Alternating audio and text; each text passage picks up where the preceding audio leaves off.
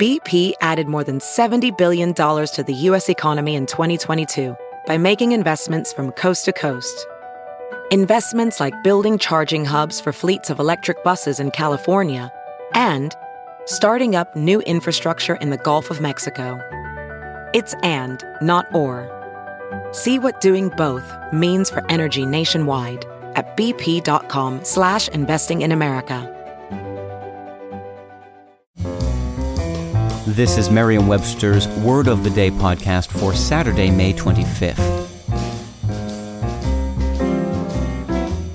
Brought to you by the new Merriam-Webster's Advanced Learners English Dictionary, designed for students and teachers of English as a second language. Learn more at learnersdictionary.com. The word of the day today is pertain, spelled P E R T A I N. Pertain is a verb that means to belong as a part, quality, or function. It can also mean to be appropriate to something or to have reference. Here's the word used in a sentence. Maria keeps a journal of news articles that pertain to her interests. The word pertain comes to us via Anglo-French from the Latin verb pertinere, meaning to reach to or to belong.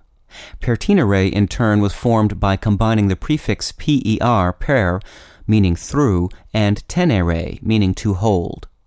Tenere is a popular root in English words and often manifests with the T-A-I-N spelling that can be seen in the word pertain.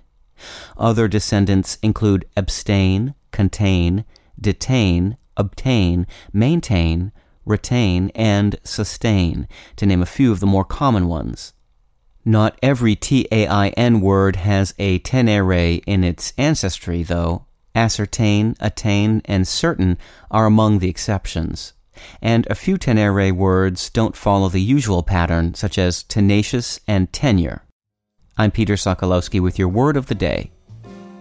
Visit the all-new learnersdictionary.com, the ultimate online home for teachers and learners of English.